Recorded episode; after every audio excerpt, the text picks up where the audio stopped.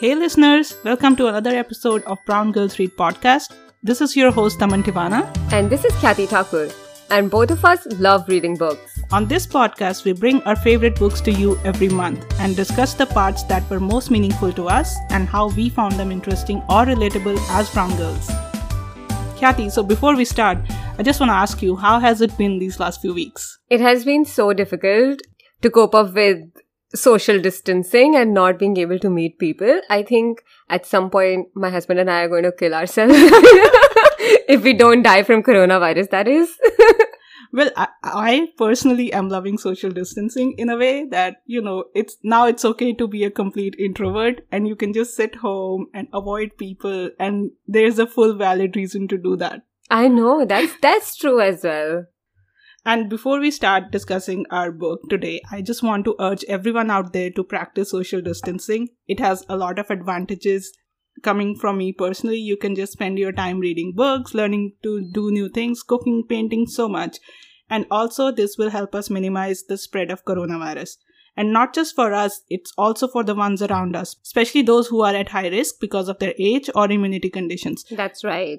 So let's all practice kindness towards each other and share resources instead of selfishly hoarding them. Right. And also, you can spend your time listening to our podcast. Yeah, like Khyati said, to entertain you, we are here with our next book. Today, we are discussing What I Know Now Letters to My Younger Self by Ellyn Spragins. To give you an overview of the book, 41 highly successful women have written letters to their younger selves. These letters are filled with insights and advice that they wish they had when they were younger. And I think there have been a lot of very common life advices that these women have told to their younger selves. Yeah. I think one of the very common life advice between all of these women was to believe in your instincts.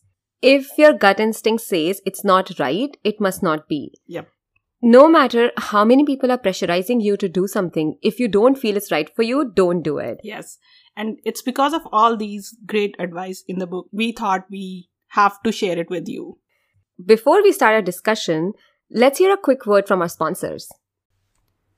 Like we mentioned earlier, this book is a collection of beautiful letters written by 41 incredible women to their own younger selves, and we have picked our favorites for you today. I think my first favorite letter is by Madeleine Albright. She was a former Secretary to State.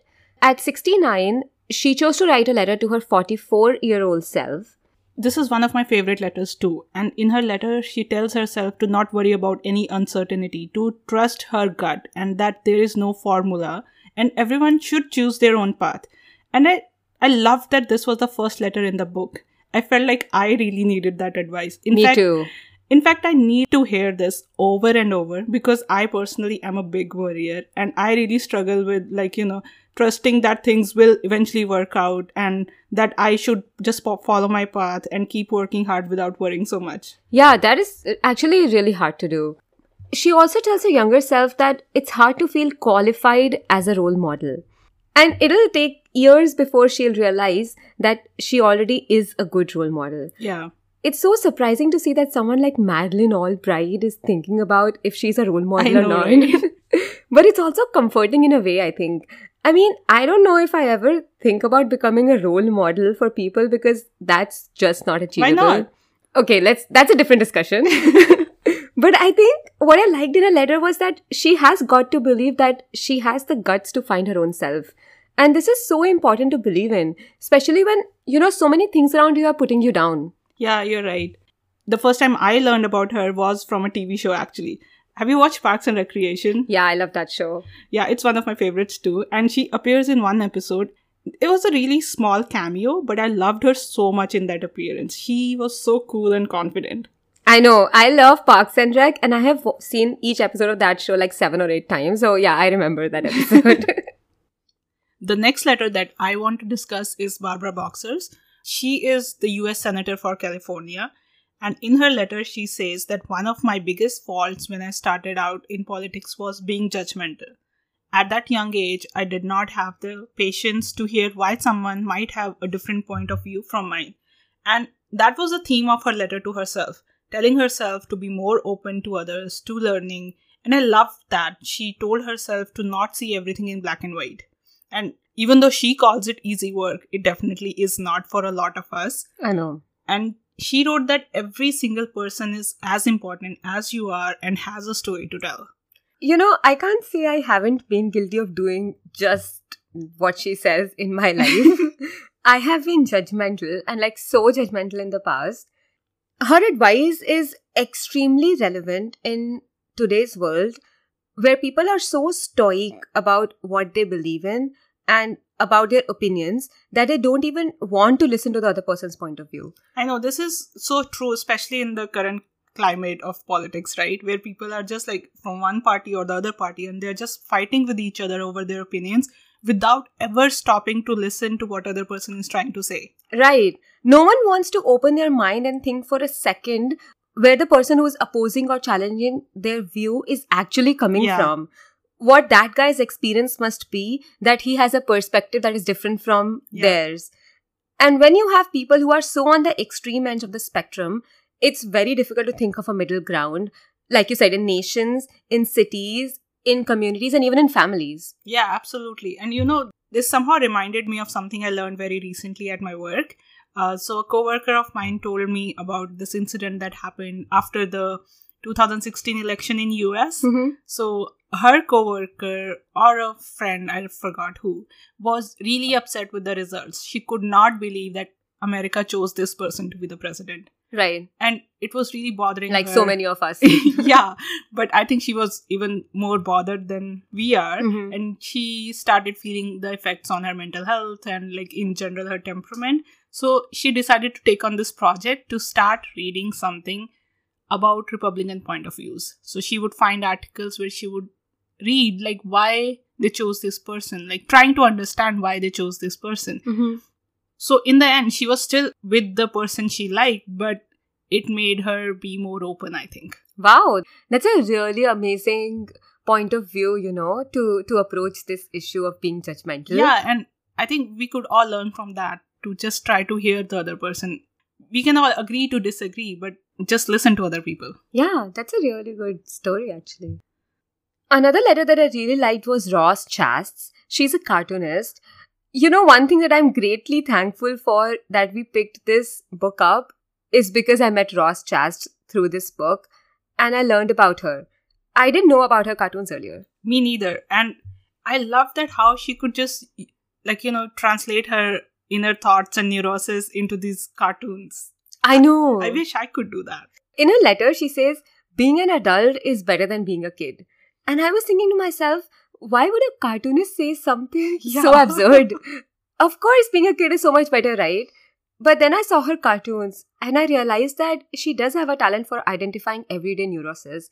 She grew up with her mom, who was a hypochondriac, and because of that, Roz picked it up too. Can you imagine living in a world where everything around you seems like full of diseases and germs and fretting over it constantly? Well, right now I can, yeah. thanks to coronavirus.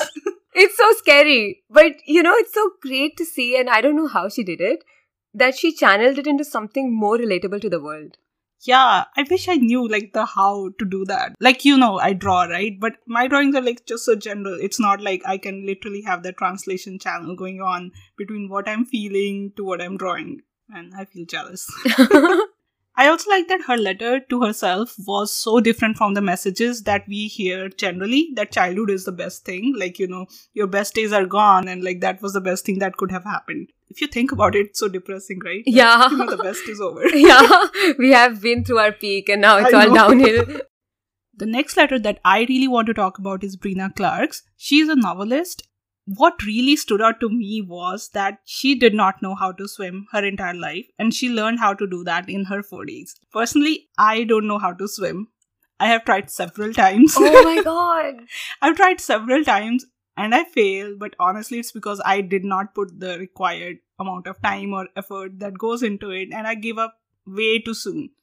But she has inspired me to not give up because I'm like, yeah, this is not too late and I can still learn to swim. And this summer, I'm gonna try again. Yes. She also asks her younger self to try more things and to cross more lines. Yeah. Well, I think if I am scared of one thing in life, it is actually that. That, you know, I'm 71 day and I look back and I realize that I didn't try different things and I didn't cross more lines. That's an extremely sad realization. Absolutely. And there's another thing that I really related to in her letter was that she writes that we have been bombarded with this idea that a natural hair in their natural state are not good. And I painfully relate to this. Me too. Since my teenage years, I have been straightening my hair, Me too. even on days that I don't feel like it. Yeah. And I don't know if you remember, but when we were kids back in India, we used to use iron to straighten out our hair, I know. and we didn't have all these fancy hair straighteners. That also reminds me of something similar that Lisa Scottoline said later in the book to her younger self. Your hair matters far, far less than you think. Only now I have started becoming comfortable with my weight issues, you know. I think to get comfortable with a natural hair is for the next decade. I think I have gotten better with accepting myself, including my hair in past year or two. But still, every now and then that voice rings in my head telling that I don't look good enough in my natural state. There's this advice in her letter that brainy as you are, you don't know that hair is just hair. That's so amazing. I feel like we should just like, you know, print it and put it up on our dressers or something. So Yeah. to remind ourselves that we are good the way we are. We don't need to change ourselves. I know, yeah.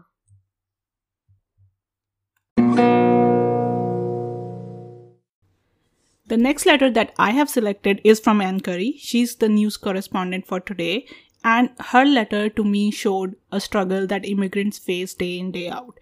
It's that pressure to assimilate and become like everyone around you so you can just blend in and not stand out at all, so that the negative light can stop shining on you. Whether it's for how you look, or the color of your skin, or what your accent is, all of us, I think, at some point have felt that we have been made to feel inferior, and in some ways, we have tried to adopt to become a part of the crowd. When I think actually we are meant to stand out and, you know, shine in our uniqueness. Wow, I love that phrase, shine in our uniqueness. Have you ever felt like this, Khyati? Of course, I have. Because of our accents, like, you know, because it seems so Indian, right? When Yeah. you come to the US. And then people are kind of talking to you and they're like, what are you saying? Sorry, what? They don't understand it. And then you're like, oh my God, I'm the odd one out here. Yeah, and have you noticed the thing with the accent? Like, if there's a person who's come from Europe, people are actually romanticizing their accents. Like, Yeah. oh, this person has this like French accent or something. Yeah. And automatically, just from because we are from India, our accents are somehow like lesser in that ladder. know. I don't know. Doesn't even make sense. Yeah, it's very weird. Like, have you seen Simpsons in that Apu from The Simpsons? Yeah. He's like imitating the Indian accent and it I hate it. I- I hate, hate- what they've done there. yeah, me too. And at this point, I also want to reach out to our listeners and see if anyone out there listening to us right now has ever felt like this.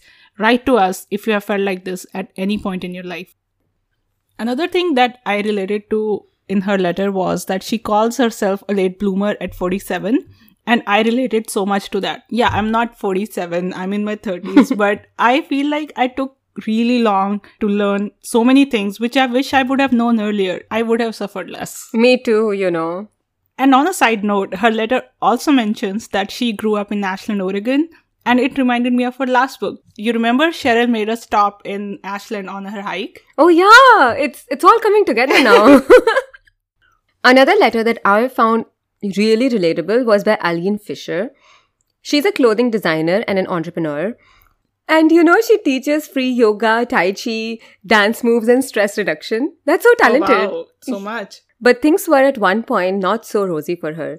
She has written a letter to her early 20s self when she had no resources to excel in her career. She was living with her boyfriend and felt trapped by him and she was depressed. In her letter, she mentions that one by one, her friends had fallen away because her boyfriend didn't like them. She couldn't turn to her family because her parents disapproved of their living arrangements. These two sentences said so much about relationships that we have seen growing up.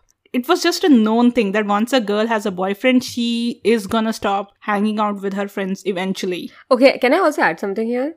I realized that once all of my friends, like every one of my girlfriends, they had a boyfriend, they would like walk with me and talk on the phone with their boyfriends. That's so annoying. It used to feel so shitty, like when your friends would do that. Like they're like, oh, let's hang out. But then you would realize that they're just using this time away from their parents to talk to their boyfriends on phone. Yeah, like what the fuck is that?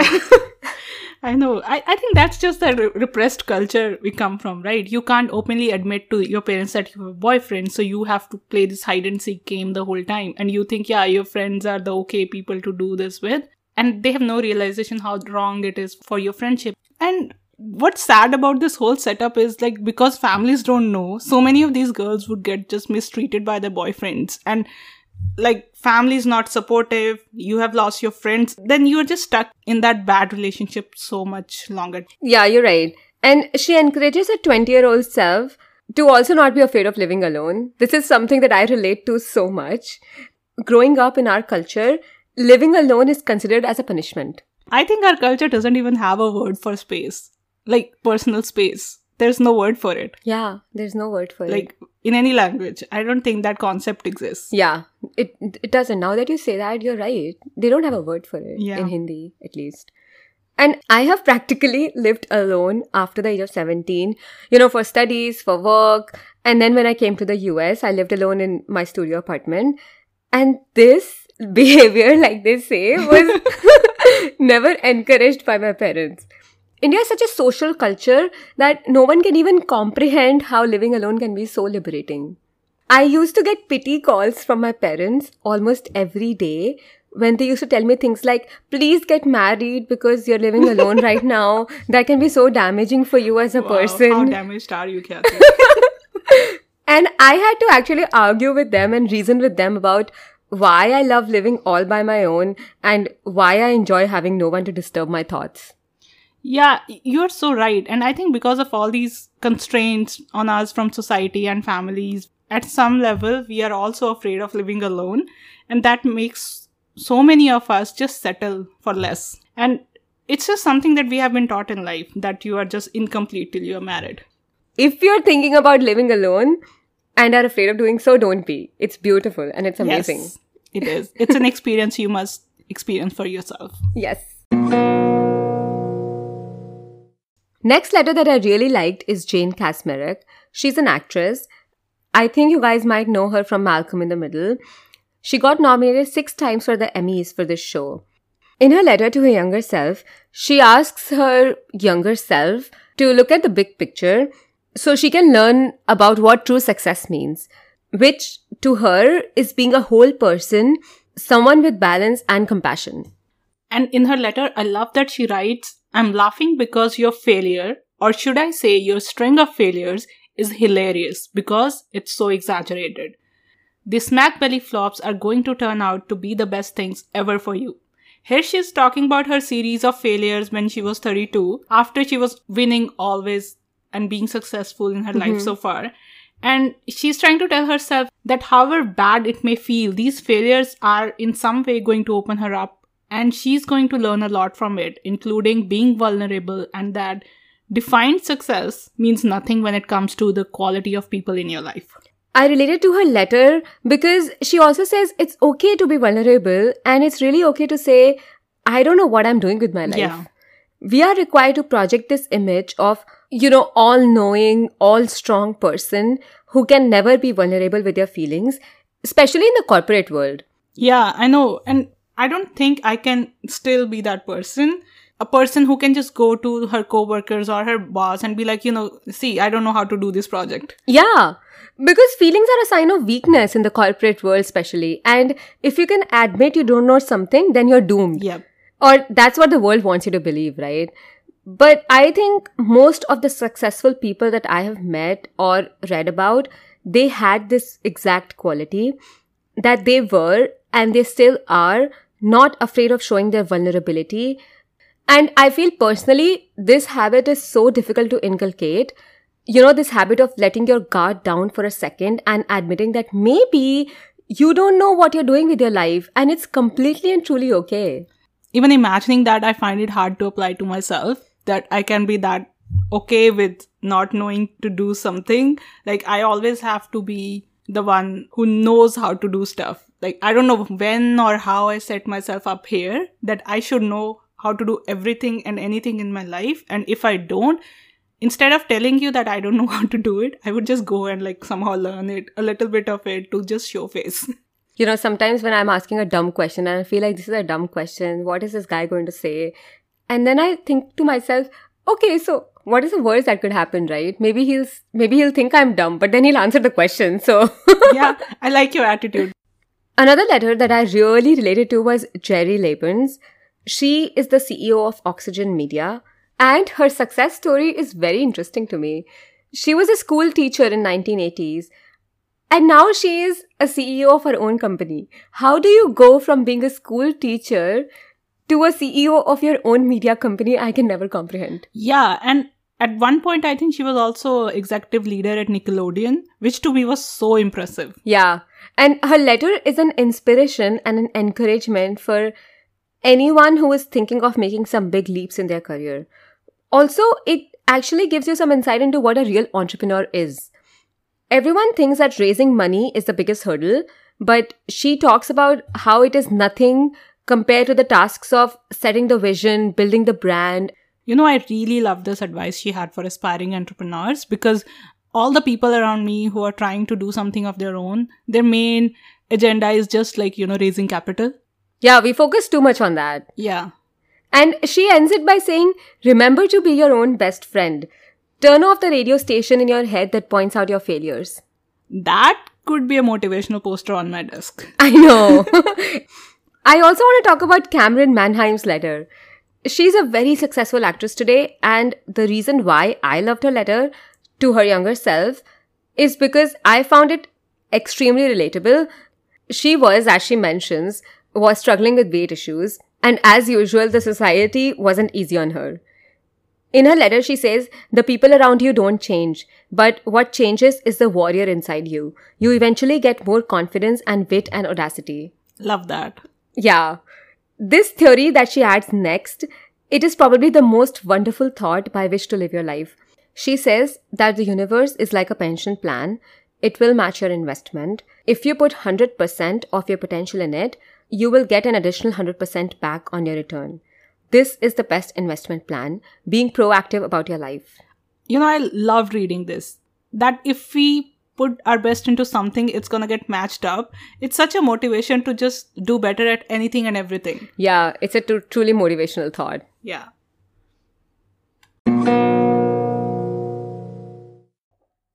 The next letter that I have selected is by Mary Matalin. She's a political commentator, and in her letter, she writes that work should not be work and you should love your job. And I can personally attest to the truth in this. I think that it could be sometimes difficult to find that one thing that you love to do and make it your work, or just put so much effort in your actual work that you eventually start loving it. Whatever path you choose to take, you have to love your job because honestly, that's what you spend one third of your life doing.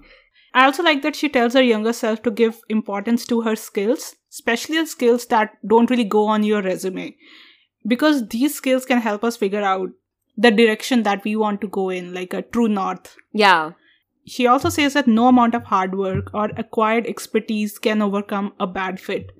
I felt like this is such a great advice. Like, if your instincts are saying that something is wrong in that paradise, then there probably is a problem. Yeah. And that we shouldn't ignore those gut feelings and that constant discomfort that we are feeling. There are many reasons that that perfect job may not be perfect in a day to day situation for us because there's a possibility that originally I misjudged my interest or, you know, misjudged right. the team and the colleagues. And I like that she also gives that caution that don't account a few bad days in there, but she's talking overall that we should just pay attention to the low grade dissatisfaction before it turns into a potential self destruction for us. I love that advice so much. Yeah, and this could just apply to so much more than work, like in our personal lives as well. If we keep on ignoring our intuition and, and don't pay attention to these low grade dissatisfactions, then we can find ourselves in situations which grow much, much worse and we eventually are just stuck in. Yeah, exactly. Another letter that was very interesting to me was by Trish McEvoy. who is the makeup artist and founder of Trish McEvoy Limited. And she mentions that one of her deepest, longest relationships was with her mother in law. And reading that, I was like, what? Is that real? I know. and then she says that to me, my mother in law was a perfect person. She was totally self reliant. She had the knack of focusing on her loved ones without interfering, and that she was not a big advice giver and she never judged. And then I was like, yeah, of course you like her then. yeah, I didn't relate to her that much. Probably because, you know, I'm still at that stage where I feel awkward around my mother in law and I don't even want to make any effort to make it right. See, now that sounds real to me. and even with all the sweetness of her letter, I just found much of it unbelievable personally. I think maybe it's because we have just been scarred by our upbringing and experiences. Yeah. One more letter that I have to discuss is Joyce Roche. She is the CEO of Girls Inc. It's a non-profit that inspires girls to be strong, smart, and bold. She writes a letter to her 34 year old self and she's talking about imposter syndrome. This is one of my favorite letters because you won't expect someone as successful as her to have ever gone through imposter syndrome. And I have been through it, as I'm sure a lot of people, and I'm th- and I think more women than men Yep. have also been at that point, right? You're right. She says that even though people around you praise you for your job and hard work, somewhere deep inside, you don't believe what they say. You feel that it's just a matter of time before they discover that you're not supposed to be here. And then she asks her younger self to stop doubting herself, her abilities, and to stop working so hard and worrying so much because she deserves a place at the table. You know, I know that feeling. I can totally relate to that. I'm not sure how that seed of doubt is planted in our minds, but it continues to plague us in every endeavor we take on. And I have felt how agonizing it is to doubt yourself every single day. I was at that place in my mind where I thought I couldn't do anything and that I was the dumbest person in the world. And I don't say it lightly because that's how it actually feels. And it takes a lot, a lot, a lot of effort to get yourself out of that headspace. Yeah. Moving on, the last letter that I want to discuss is by Liz Smith, who is a gossip columnist. In her letter, she writes that you should live as though you know you are going to be famous. Even if you are not, you still have the satisfaction of knowing exactly how you spent your time. Yeah. And I think subconsciously, I have been doing that sometimes with my journals. I feel like I write for a future audience, like trying to preserve my memories, curate them somehow. Although I'm not as good at it, or like, you know, I'm not Sylvia Plath that people would buy my journal to read it, but still, I think I do that.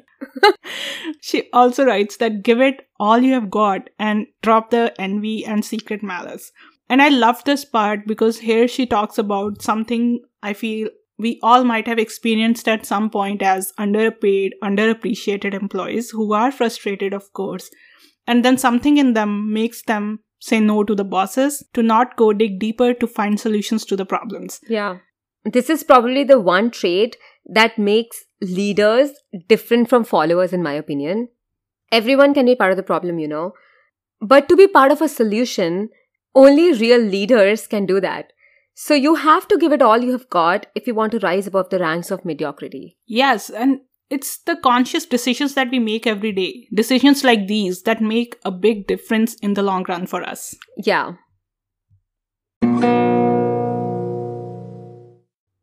These were our favorite letters, and you can see some common elements in each of these. Each of the contributors feels real kindness for the girl, young adult, or middle aged woman she once was. And I can't help but realize that this is the most important thing.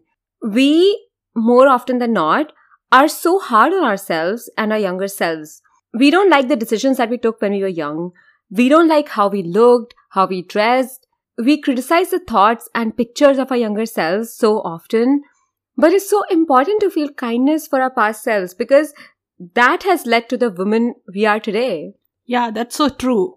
And although we have cherry picked a few from this book, all the letters bring bites of inspiration, and we would definitely urge you to pick up this book next. Yes. And we love reading about these amazing women, their inspirational lives, and this truly intimate insight into their mind.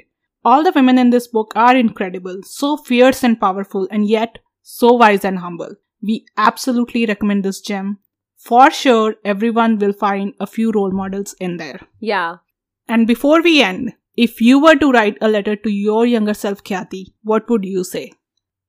I think I would tell my younger self to be more assertive, to be more confident, and to not calm the fuck down. because that's that's your USP. Oh, and to consciously keep thinking positive thoughts about herself until it actually becomes a habit. I love that. I absolutely love your letters. I think I would tell myself to be more bold about being herself and not to settle for anything that does not feel right. I would tell myself to stop worrying about others or pleasing others or doing so much for others and learn to put myself first. And another thing I think that I would tell myself would be to give in my 100% into my skills and creativity. That's very inspiring. Thank you. And listeners, what would you write to your younger selves? Please share your letters with us on Twitter or Instagram. We would love to read them. Thank you for listening to this episode of Brown Girls Read podcast. If you like what you hear, please leave us a five star rating and a comment. You can support us at anchor.fm slash browngirlsread slash support. Your support will allow us to continue this podcast and bring more episodes to you. Also, don't forget to subscribe and follow us on Instagram, Brown Girls Read Pod. And if you have a book recommendation for us, you can leave us a comment or message on Instagram. Next month, we will be back with Power by Naomi Alderman. Go grab your copy now and read with us. Keep listening.